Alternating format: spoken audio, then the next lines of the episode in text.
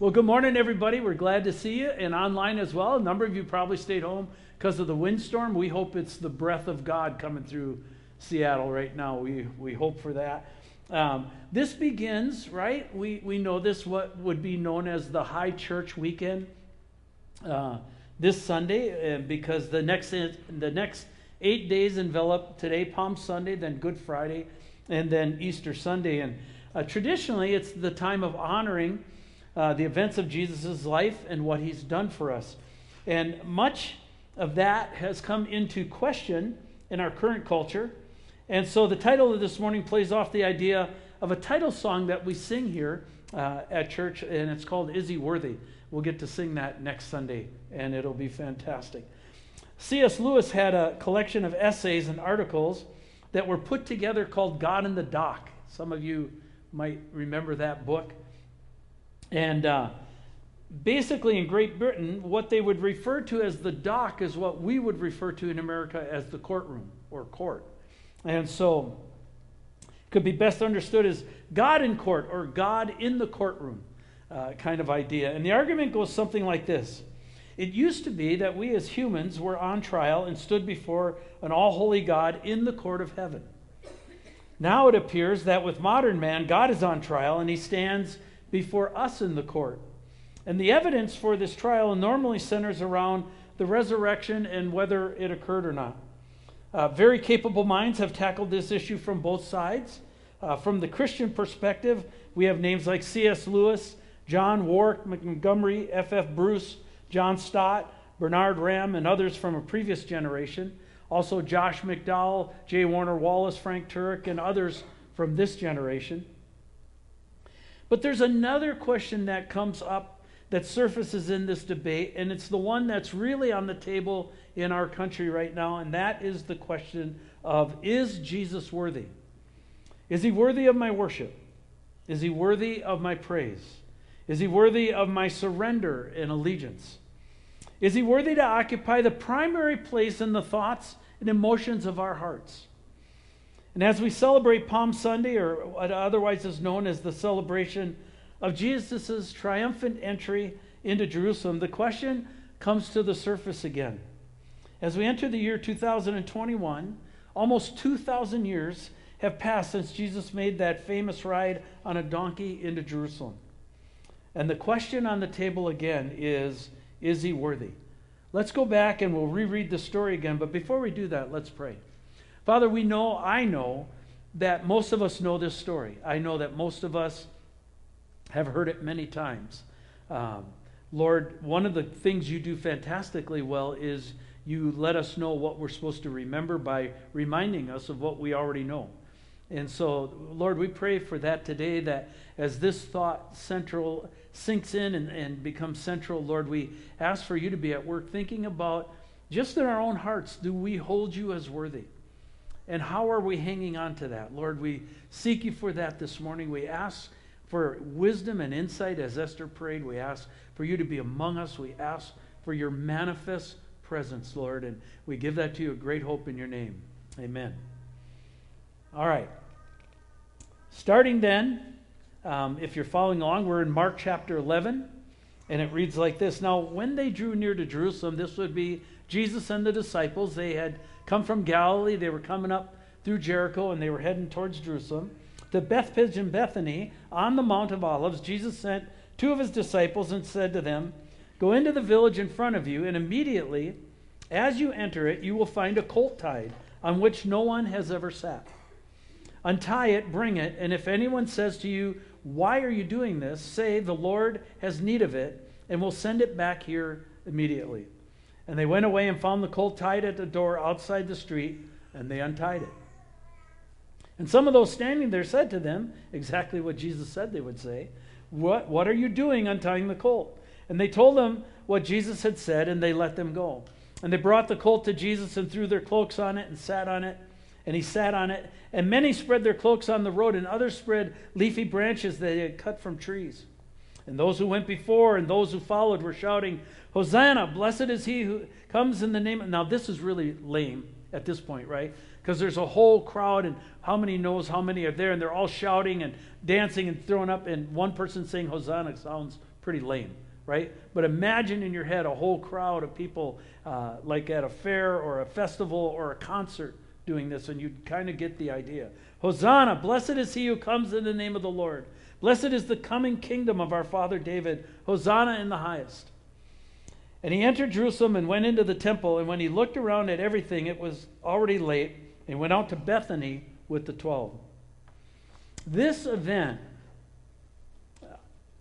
this event right here, set the expectations of the Jewish people and the nation on razor's edge.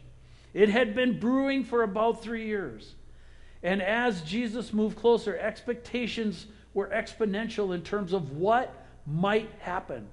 Could this be the coming of the kingdom of God? They fully expected Jesus to declare himself ruler, and ouster of the Romans was at hand. You can only imagine what that meant. They were going to be free. And then something very surprising happens. Uh, Jesus' agenda immediately gets called into question. And he actually triggers a great deal of animosity. If you look, uh, the next story is Mark 11, 15 through 17, says this. And they came into Jerusalem, and he entered the temple and began to drive out those who sold and those who bought in the temple. And he overturned the tables of the money changers and the seats of those who sold pigeons. And he would not allow anyone to carry anything through the temple. And he was teaching them, saying to them, Is it not written, My house shall be called a house of prayer for all the nations, but you have made it a den of robbers? The question would come to mind what does that have to do with overthrowing the Romans? Slightly out of sync. Wait, pause. Didn't expect that. I, I shared the story with you last week how I got into trouble when I criticized God's actions because they didn't follow the path of my expectations. And, um, and by the way, don't go back and rehear that, okay? but this is exactly what's going on here. It did not follow the script. They were expecting a quick and decisive military strike. What are you doing turning on your own people? In the temple, no less. How do I know this? Look at the next, at the next uh, verses that follow. It says, The chief priests and the scribes heard it, and they were seeking a way to destroy him. For they feared him, because all the crowd was astonished at his teaching. And when evening came, they went out of the city. Was he worthy? It says they feared him. But this wasn't the fear of honoring or worthiness. This was the fear of an opponent. This was the fear of a deadly opponent that they would have to take out. And he had to be taken out in their minds, not because he was worthy, but precisely for the fact that he wasn't.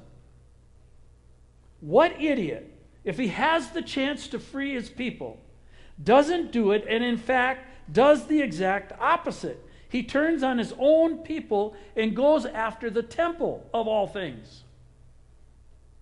Doesn't he realize that the promises of this place go back to Moses and Abraham? He is certainly not a leader in the tradition of King David. He has not brought us rest like Solomon. Not only is he not worthy as a leader, he's not worthy as a person. He has brought nothing but division and strife in our country for these last three years, and for that he must die. Let's fast forward 2,000 years.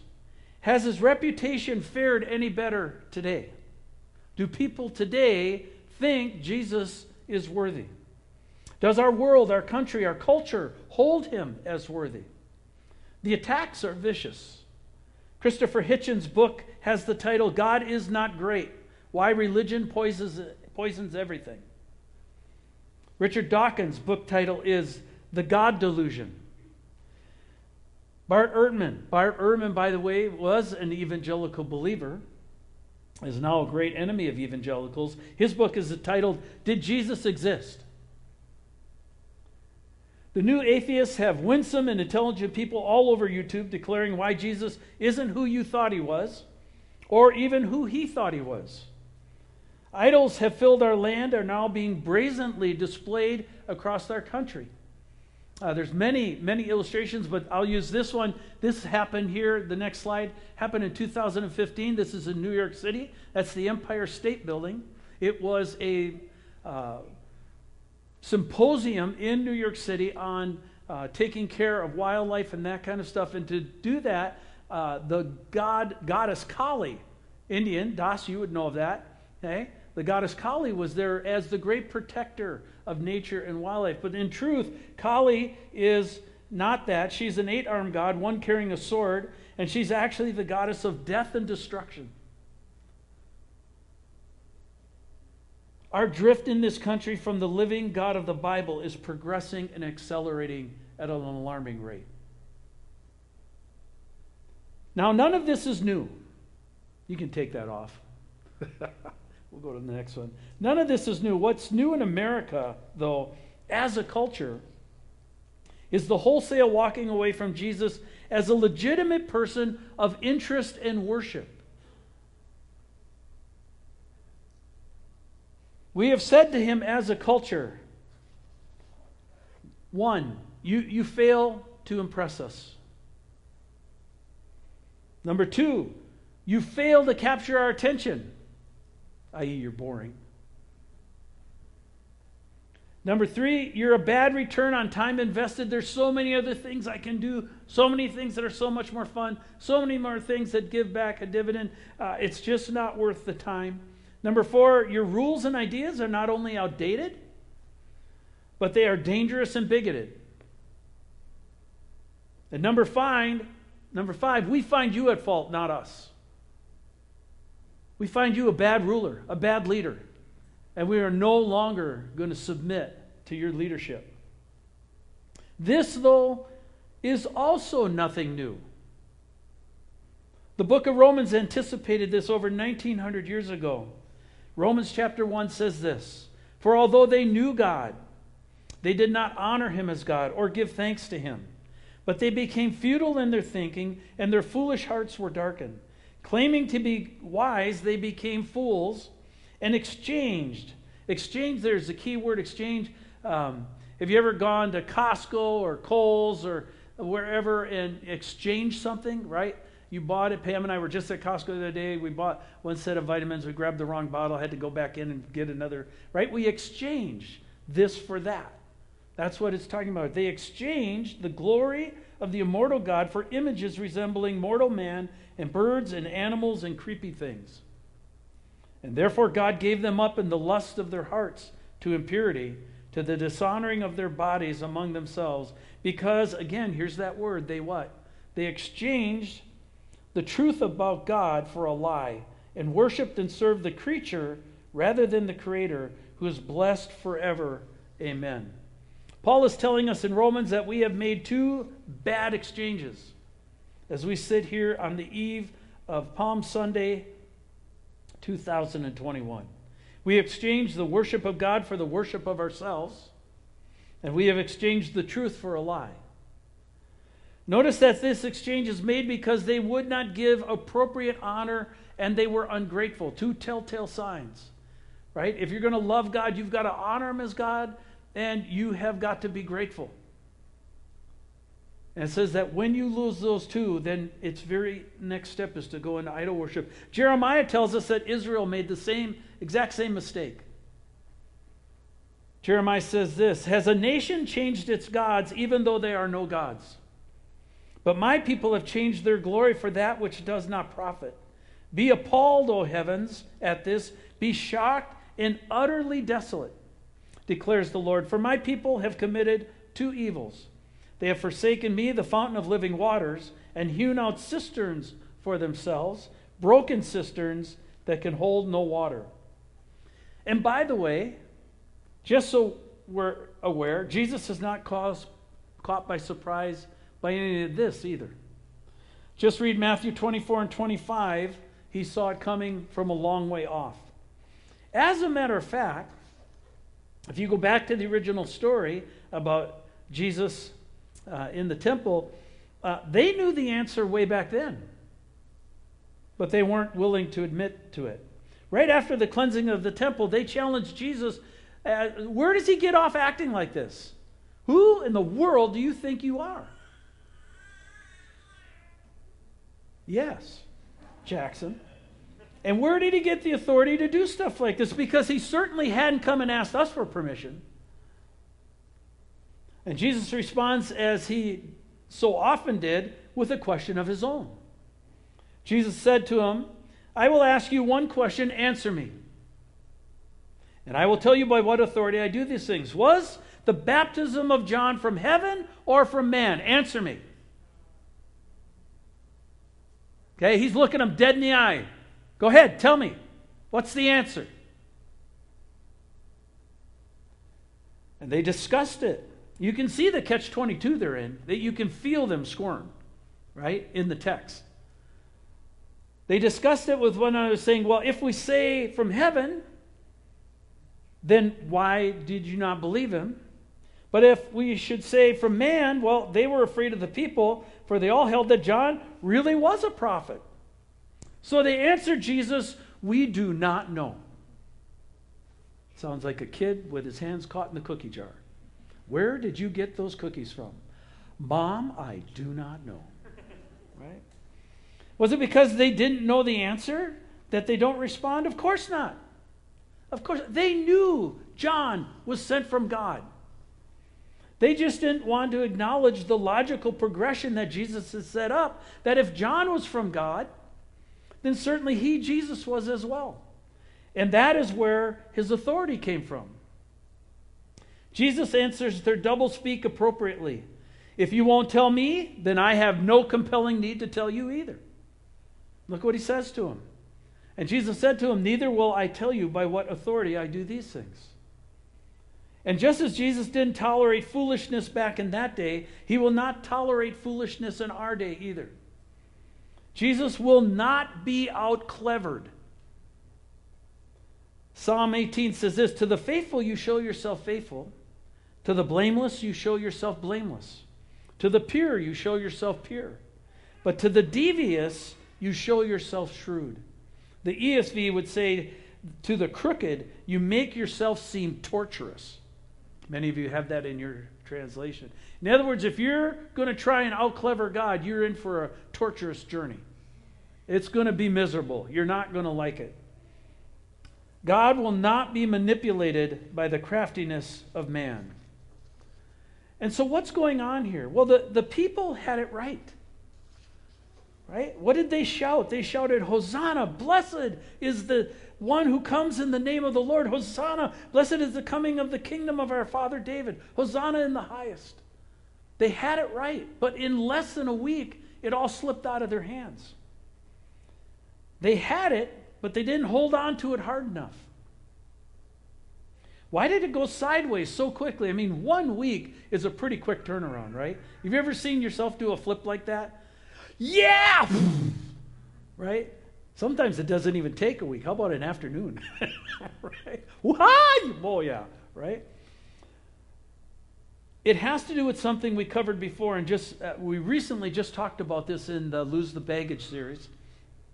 And uh, why did they go sideways? What, what created such hostility? Well, it's really quite simple. The answer is this Jesus didn't give them what they wanted.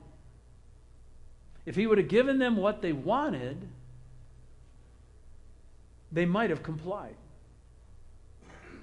But he didn't. If you're not going to do something about the Romans, then you're not worthy as a leader. You know, all this tells us is that four year olds aren't the only ones who throw temper tantrums. Okay? Leaders can throw temper tantrums as well, as by evident of our current political climate. And yet, Jesus was, in fact, doing something about a much bigger problem than the Romans. He was solving the real problem, the problem that separates us from an all holy God. Being under the yoke of Romans is one thing, being under the yoke of sin is quite another. There was no way out unless he made a way out for us. And so Jesus was about to step in and fix a problem that we could not fix ourselves. And we will go over that on Good Friday. We encourage you to join us either uh, online or in person here. So the disagreement, though, is not over uh, whether there is a problem or not. The disagreement is over who has the most accurate definition of what the real problem is. And again, we see that issue perking in our culture today as to what is the real problem. We don't agree with God. We're going we're going to tell you what we think it really is, and we're going to tell you where we think it really lands. Jesus now is on assignment. He's on mission with the task designated to him by his Father. And that is true for us today as well. As a culture, we have weighed in on the question of who has the most accurate uh, definition of the problem, and we have answered back to him, we do. And if you come alongside and change the things we want changed, then we might acknowledge you. But they weren't right 2,000 years ago, and we are not right today. Our agenda is not more important than his. The first time Jesus came humbly, riding on a donkey. The second time he comes victoriously, riding on a white horse. Northview Church family, we need to hold on to our confession of faith that Jesus Christ is Lord to the glory of the Father at all costs. It's not popular today. You're not going to get a lot of pats on the back for doing that. We need to do that even when it doesn't look like he's winning, especially when it looks like he's not winning. See, that's part of the problem. It didn't look like he was winning. And so it all tipped and went sideways. Uh, I was reading uh, this week, uh, I'm again reading through the Bible. I'm in Psalms now, and uh, I was reading Psalm 10, and Psalm 10 is about the wicked man. And uh, if you read it, it just lists out the traits of a wicked person. And basically, the wicked man says, In his heart, there is no God. I am not under accountability for anything. It says he puffs at his enemies. And it says, In his heart, he will not be moved. And it goes on with a whole list of arguments like this. Uh, you can check it out for yourself. at Psalm 10. But there's one little line in this psalm, it's, it's in verse 5. And it just jumped out at me and caught my attention uh, as something really profound. And I, I want to share it with you. It says this it says, God's judgment, when the wicked man is talking like this, Scripture says, yeah, but you know what? God's judgments are on high and they are out of his sight. In other words, the wicked man is totally oblivious to what God's doing. The wicked man does not realize that there is an all holy God. The wicked man does not realize that there are things being set in motion that will uh, totally undo his agenda. He's thinking, I cannot be moved. There's nothing more powerful than me. But the Bible's saying God's judgments are on high and being made in heaven, and they're going to totally have an impact on him. And what I was what caught me then is that if it's true that God is making judgments on high, and the wicked can't really see what are happening, then it's also true that God is making judgments on high, and the righteous can't really see that they're happening either. The point is, God is at work. You have to have the eyes of faith to be able to see what God is doing, or it doesn't make any sense. Again, we must hang on to our faith at all costs. It does not look like Jesus is winning today any more than he did 2,000 years ago. Matter of fact, some ways it seems worse. He seems out technologied. He seems uh, so old school. He seems so antiquated. Riding on a donkey. Are you kidding me? We don't even have donkeys in our culture anymore. Okay? I have a, something to say right there, but I won't say it. I'll be kind. I'm getting better in my old age. I really am. Okay? But he's making plans just like he did 2,000 years ago.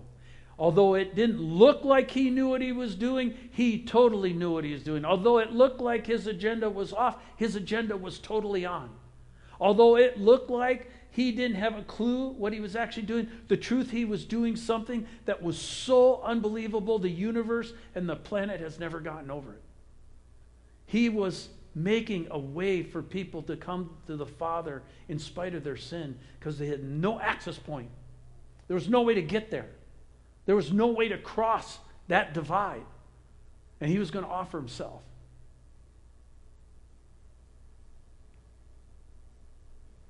He's making plans just like he did 2,000 years ago. Just as the stage was set when he rode into Jerusalem 2,000 years ago, so the stage is set for him to come riding back today. We sang about it this morning. I had chills. That song matched what the message was going to do, and I went, wow, that's cool. This time on a white horse. This time not on a donkey. This time as the King of Kings and the Lord of Lords. Church, let's keep our lamps filled and keep your wicks trimmed. Keep your eyes open. He's at work. Let's watch. Let's treat him as worthy. Let's pray. Father, we seek you this morning as we uh, come.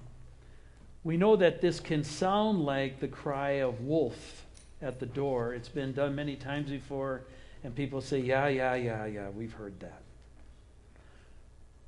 But Father, we have to be much closer to we the we might I'm sorry, Lord, we must be much closer right now than we were to than 2000 years ago when you rode into Jerusalem.